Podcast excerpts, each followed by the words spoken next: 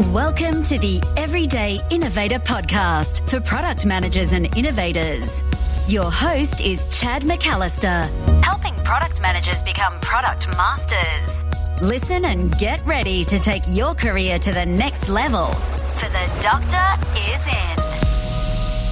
Hi, this is Chad, and this is where you make your move from product manager to product master, gaining influence and confidence you need to create products customers love.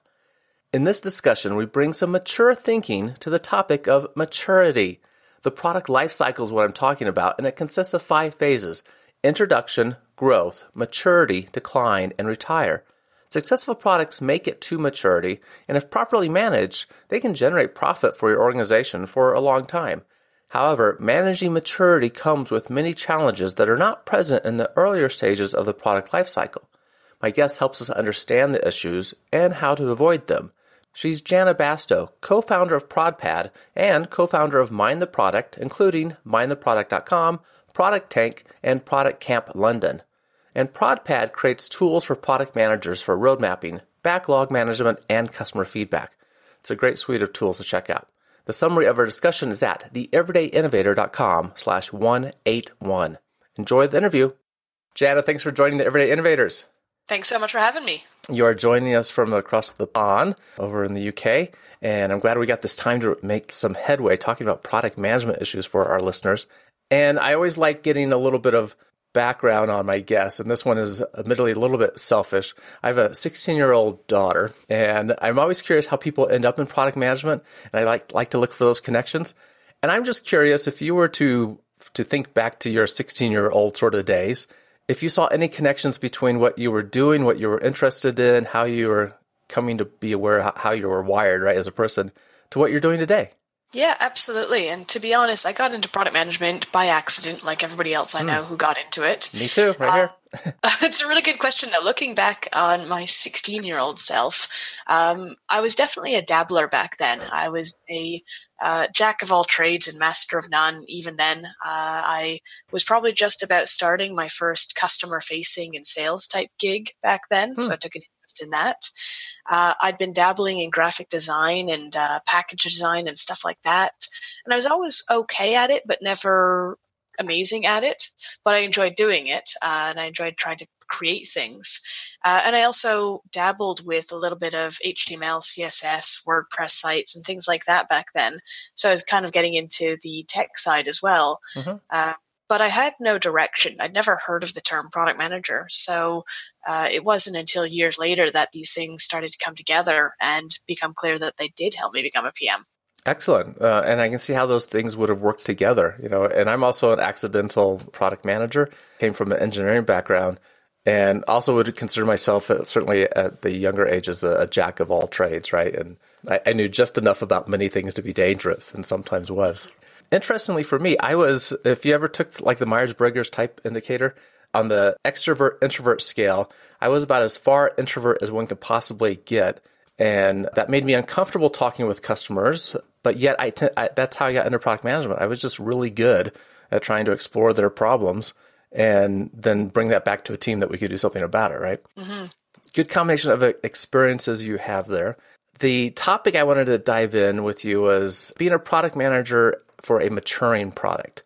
So we, we think about this product life cycle, you know, which is typically we introduce a product, it grows in the market, we reach maturity at some point, and then it starts declining and finally we might you know retire take the product out of the marketplace. And i don't hear a lot of people talking specifically about maturing products. And i think our job as product managers is a little bit different and you have some experience in this.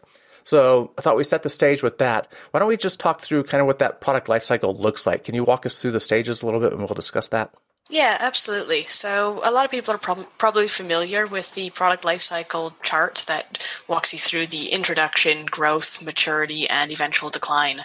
Uh, and every product seems to go through this, whether it's um, something huge that lives forever or uh, something that's um, a much short-lived, much shorter-lived type product.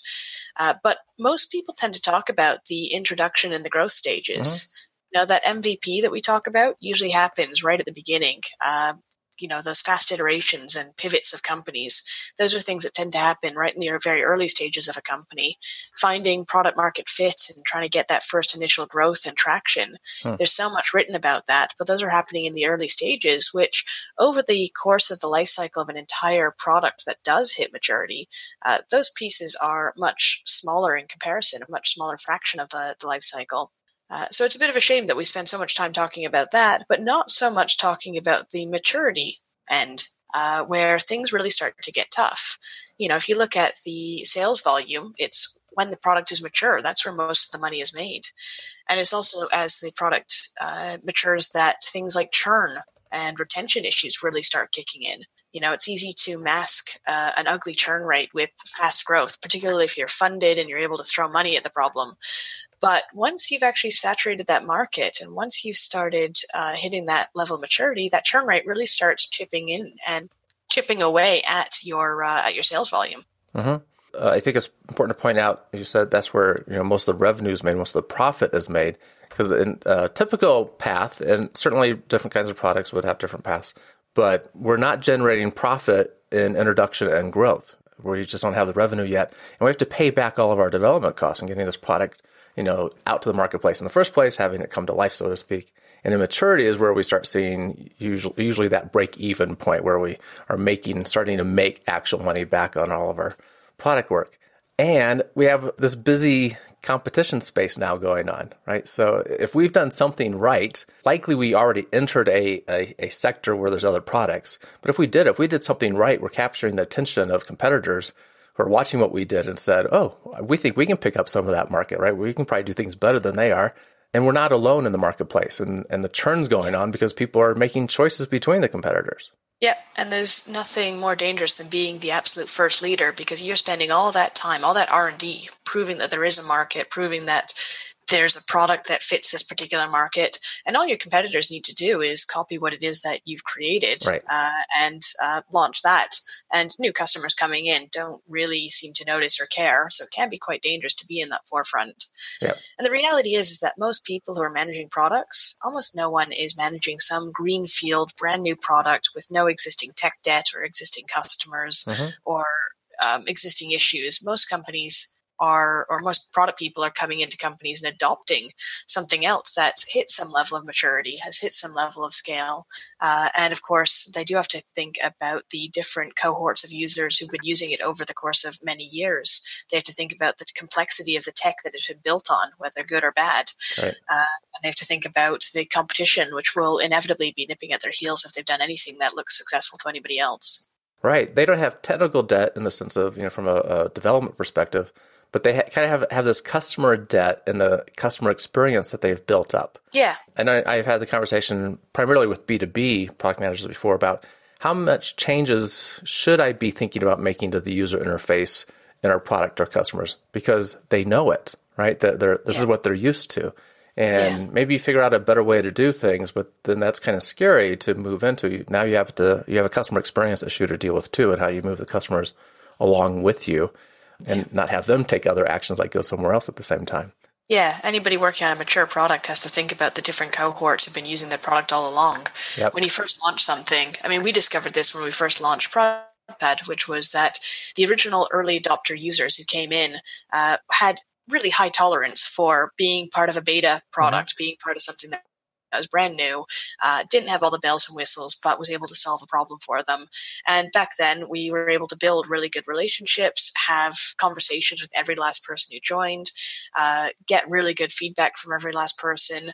And, you know, fortunately, some of these customers are still with us, but over the course of five years or so, they've changed from being simple customers or simple users at the very um, early stages to much more advanced customers. Hmm. Many of them use the tool, use ProdPad more readily and, uh, you know, in more anger than I do because they've got larger teams, they've got more complex needs. They need things like custom reporting or, you know, advanced user segmentation or things like this that just weren't part of the remit in very early days. Mm-hmm. But we have to weigh up building for existing long term customers and keeping them on board uh, just as much as we have to think about building for customers who started 30 days ago or 30 mm. seconds ago. Um, think about how you onboard somebody with a product that is now considerably more technically complex than it was five years ago. Yeah. So it's almost like having to build multiple products at the same time. Yeah, you, you probably started out with one target segment in mind for the product, and those early adopters, they, they, they kind of self-select themselves, right? As early adopters, we we yeah. grab a hold of something that's going to solve a one problem for us, and then we kind of go along for the ride, or, you know, if we're, we're interested. Now you have have multiple target segments that you're having to address, and those customers have been with you for a long time. They have different needs than the ones that are just starting starting with the product. Um, for reference, where would you put ProdPad in the in the life cycle right now? Uh, I'd say that we are still in that growth uh, growth stage. Mm-hmm. Um, I think there's still a huge market ahead of us, so I think it'd be premature to say that we're anywhere near maturity yeah. yet. Yeah, that that would have been my guess too, and partly too because just the the industry of tools that help product managers manage, you know, and do road mapping and keep track of all of our work is still, I think, in the growth stage as as a sector.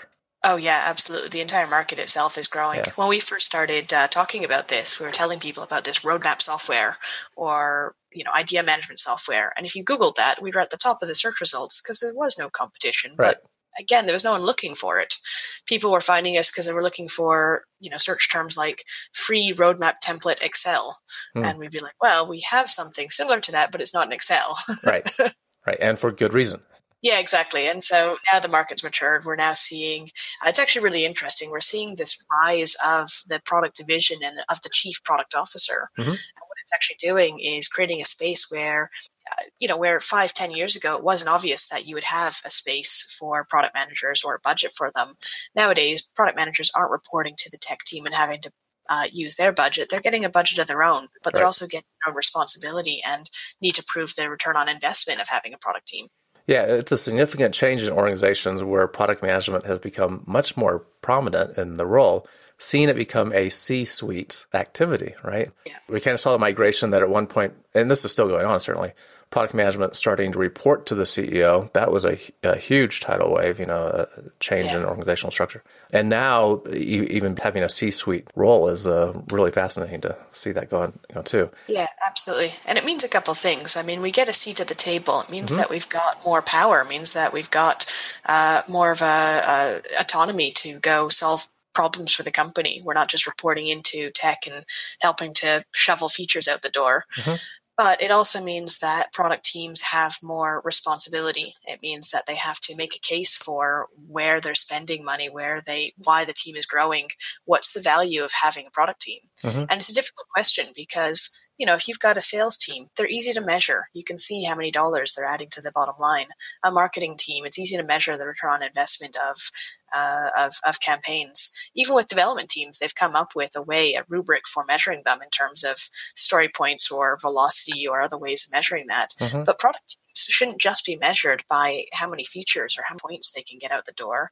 And you can't measure us by how much uh, you know how many dollars are added to the bottom line because it's not always directly attributable in that way. Right, right. It creates challenges, and I, I hope people listening we're not measuring just by number of features because unfortunately I have seen this uh, and I've seen executives actually incentivized to you know, part of their bonus structure was based on number of products or feature growth or things like that. It's really easy to put in the wrong features. you know, we need to put in the right features that actually provide value for our customers.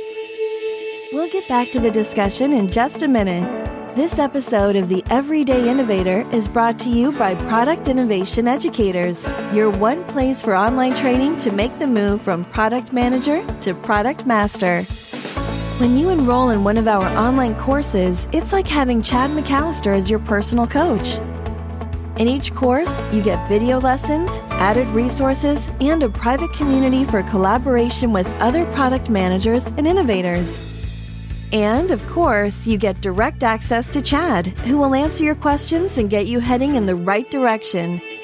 Past students tell us the concepts, practices, and tools are valuable, but the real benefits they gain are being more confident, increasing their influence in their organization, and generating greater success for themselves and their company.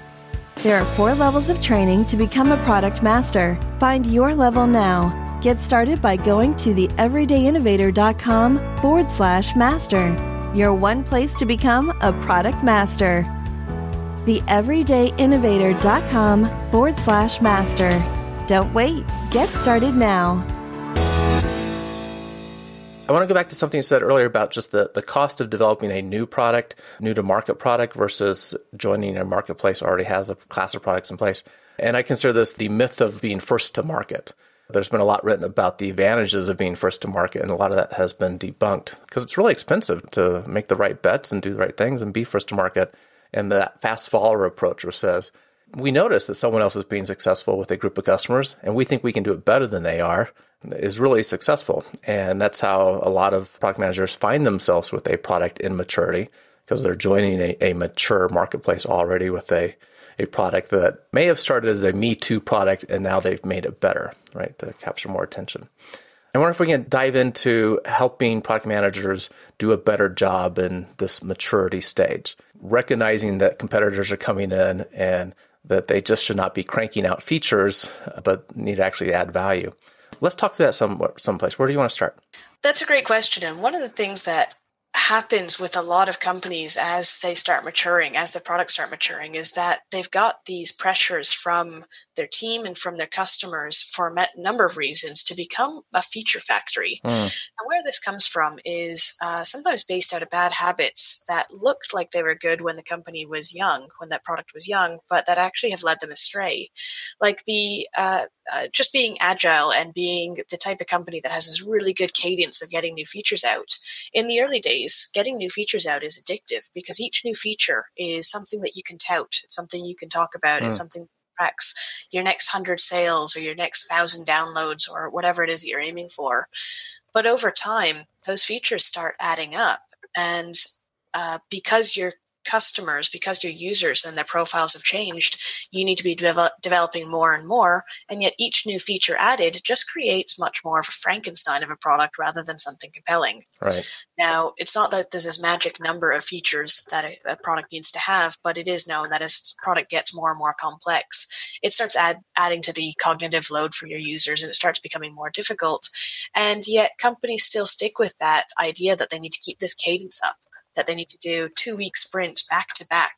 And each time they need something delivered at the end of that, or that they need featured to tout in their newsletter every month. When the reality is, is that they should be focusing on solving problems rather than getting features out. Mm-hmm. Uh, and so one of the things that I would actually blame for that is the roadmap. The roadmap is a really contentious tool, um, and it's not necessarily that it's a bad tool. It can be amazing for uh, communicating the company strategy to people in the team and making sure that everyone understands that direction. But a lot of people get tripped up when the roadmap becomes this glorified Gantt chart that has a whole bunch of features on it with a whole bunch of due dates and guesstimated durations, which basically are just a bunch of assumptions stacked on top of assumptions. And it tends to lead product teams astray. It tends to lead to failure, uh, and it makes the product teams look bad. Right. Um, and so, what we generally recommend is to take your roadmap and completely rewrite it so it ditches any sort of timeline, right? Hmm. Ditch that timeline along the top. Don't just add feature after feature. Instead, think of your roadmap as a prototype. It's a communication document, but it's also a prototype. It's a way for you to say, our vision is to be the X of Y, and mm-hmm. these are the problems we think we want to solve. And then to use that prototype and those assumptions that you're putting on there to check as to whether you're solving the right problems, whether you're aiming in the right direction, whether there's anything that's missing from that strategy or anything that's extraneous in there that you can be taking out long before you even start thinking about coding it.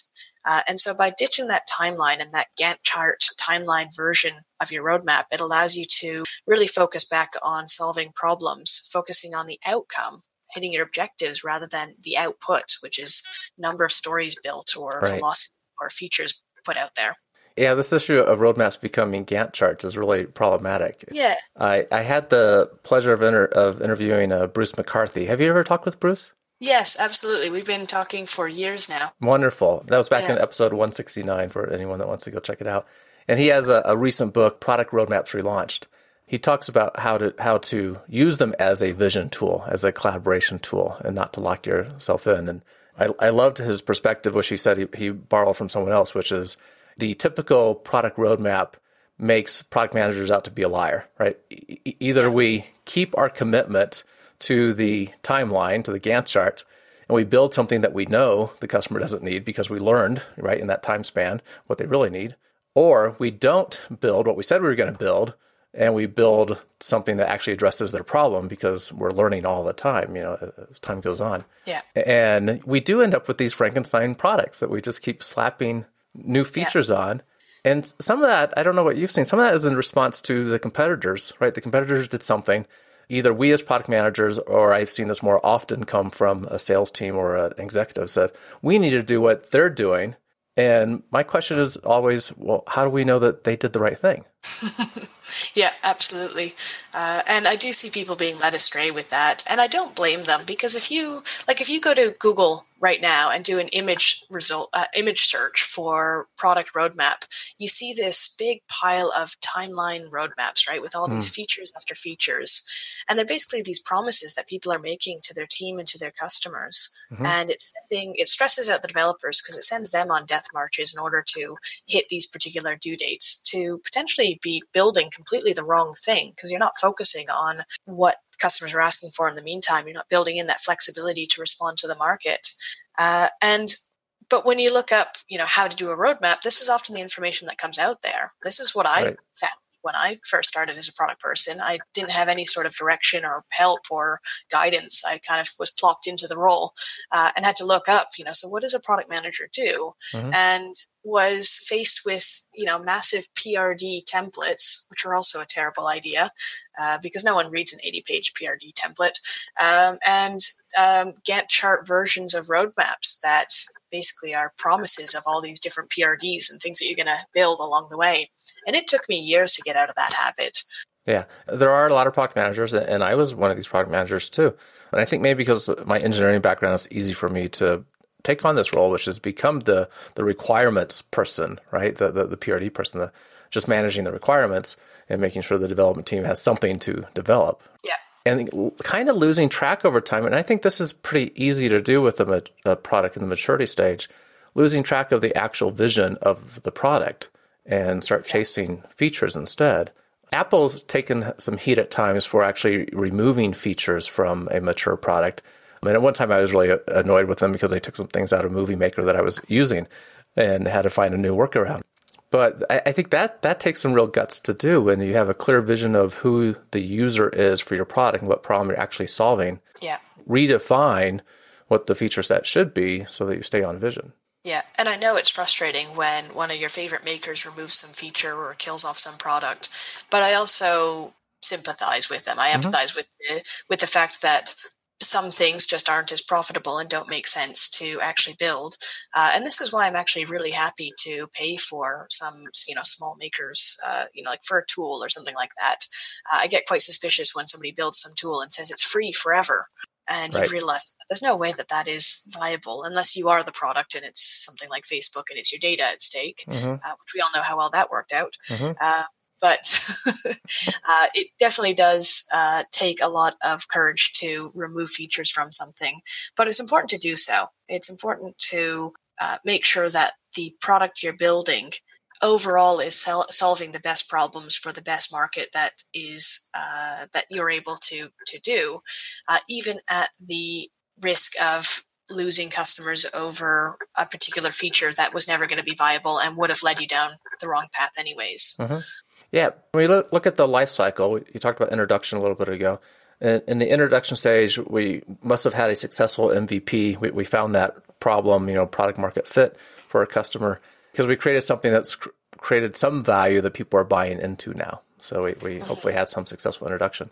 And at that point, we were doing lots of experiments trying to figure out what the problem actually was the customer had and what the right solution we could bring to create value for them so they would choose our solution. Doesn't some of that still have to be occurring in the maturity phase so that we're, we are building the right features? Yeah, absolutely. The build, measure, learn cycle should continue mm-hmm. um, at all stages. Uh, there's always opportunities to solve new problems. There's always opportunities to improve or to uh, breathe new life into existing ones. And as your product matures, if you have a churn rate of anything more than 0%, if you have any customers leaving at any point in time, then eventually that will chip into your overall um, market saturation or your ability to uh, maximize revenues on something. Sure. And so at the absolute top of the maturity curve, it's your job as a product team to breathe new life into it, either by finding new markets for it or by adding new ways of adding value, finding new ways of adding value to the product, whether that's expanding into new um, you know, like finding adjacent problems to solve or um, adding something that's more valuable to the users. Uh, that discovery still happens at those stages. Mm-hmm. But the thing is, is that experimentation becomes quite scary for companies as they mature. You know, we're all familiar with the, the lean startup build, measure, learn cycle. And yet a lot of companies just end up in this build, build, build phase, right? Where mm. they they stop, they just don't spend the time measuring and learning. Right. Uh, and part of that comes out of being a feature factory and having this pressure coming down from them to have new features out there. Um, but a lot of times they're not doing the measuring and learning, not because they don't think it's important, but because there's not actually space or permission built mm. into the into the system for that. Uh, and that's why I recommend some form of dual track agile or some other way of building in both discovery and delivery into your workflow. Because if you just have delivery and you've got a process around building really fast iterations of, uh, you know, uh, sprints and releases going out, but you're not actually spending the time looking back retroactively going, did we actually solve that problem? Uh-huh. Then there's no point in continue on with the other ones because you're just going to end up building more and more stuff without actually checking if you're solving the problems. Uh, so I recommend to people to build what we call uh, a validation roadmap or some sort of retrospective roadmap where you take the things that you've said, the problems you've said you're going to solve, put them off to the side somewhere, make a little bookmark or marker or something to go back and check.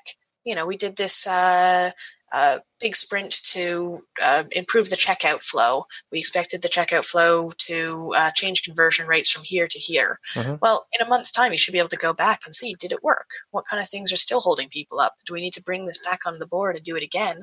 Or did we solve that problem and now we are free to move on to the next thing? Making space for that is, is really important. I like I like how you said yeah. that, you know, for discovery and not just the delivery a lot of it is also around having an experimentation mindset. Mm. Again, people intuitively know that they should be checking and testing and making sure that their work works.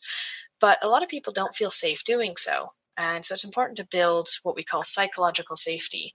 And what we mean by that is building is is checking as to whether people in the team feel safe uh, piping up and helping out with the product, whether they feel uh, that they can point out failures that they've made or that are in the product, whether they are uh, uh challenging themselves.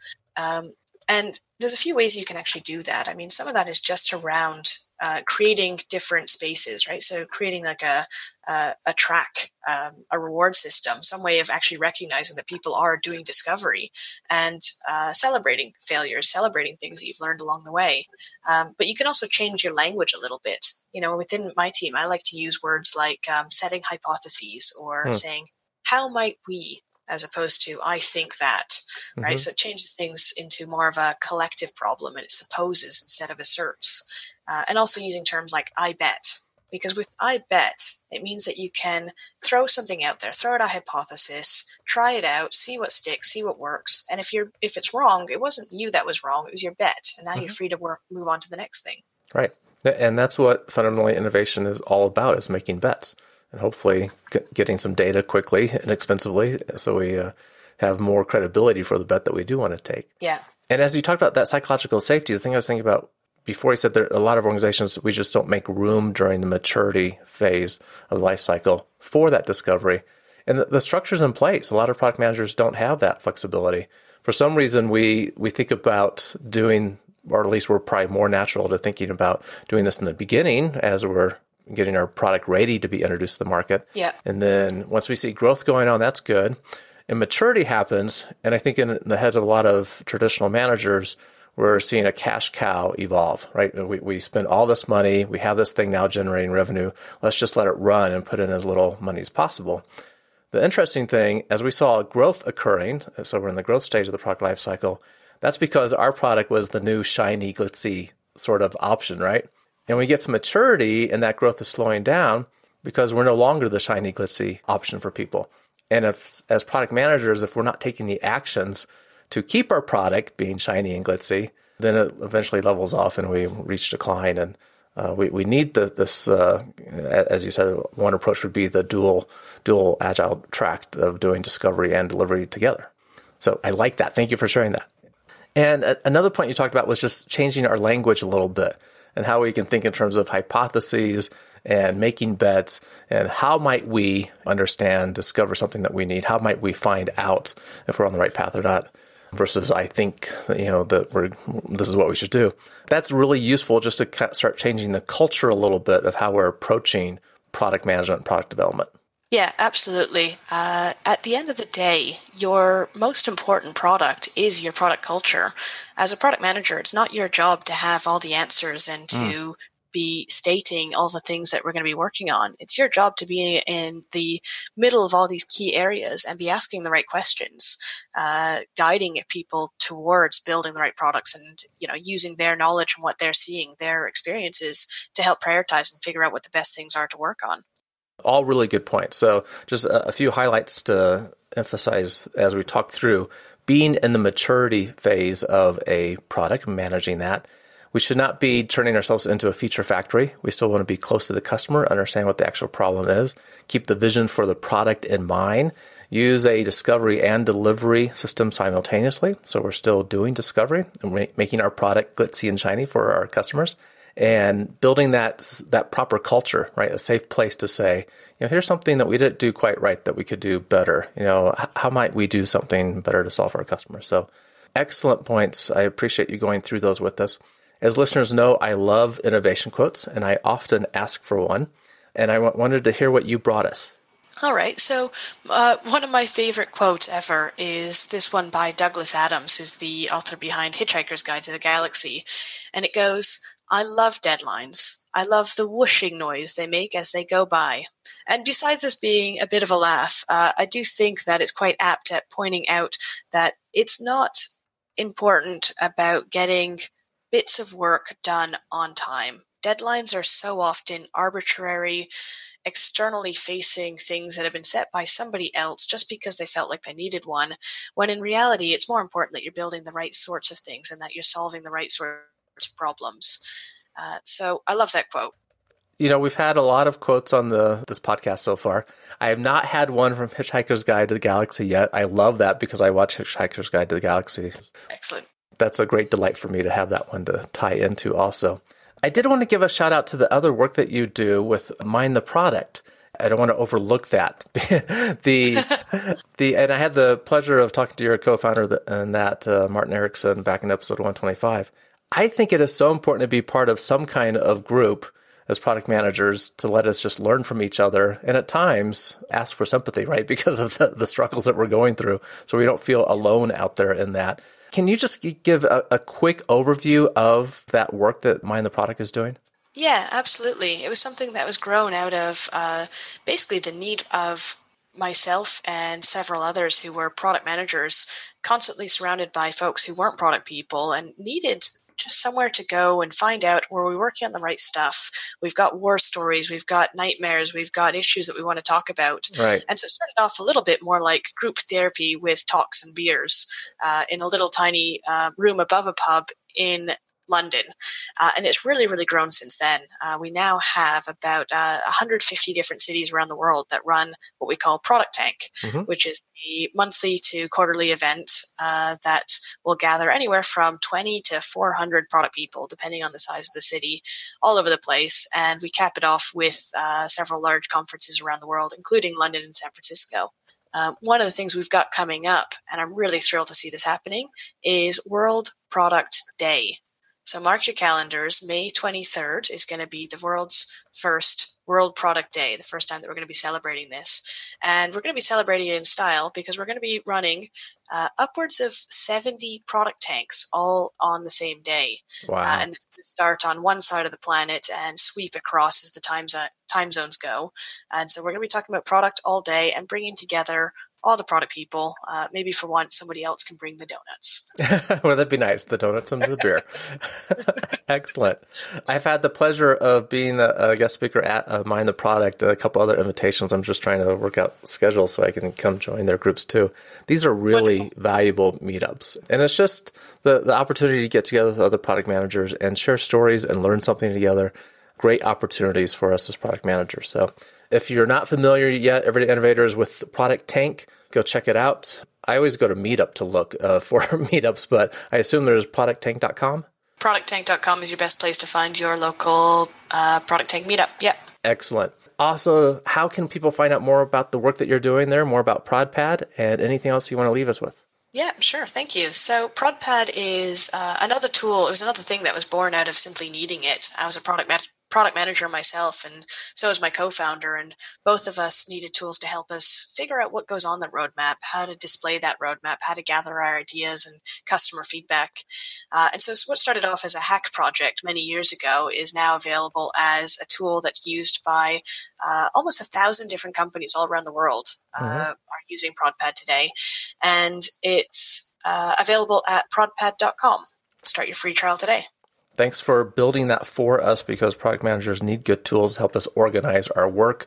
It is about product managing, and we need tools to, to help us with that management work. So it's such a great pleasure talking with you. I appreciate the insights into managing a maturing product. Also, the work that you've done there with Mind the Product and ProductTank and putting together ProdPad as a product for product managers to help us be more productive. Wonderful. Well, thank you so much for having me, Chad. Thanks again for listening. Find the summary of our discussion with Janna at theeverydayinnovator.com slash 181. Keep innovating. Thank you for listening to The Everyday Innovator, which teaches product managers to become product masters. For more resources, please visit our blog at theeverydayinnovator.com.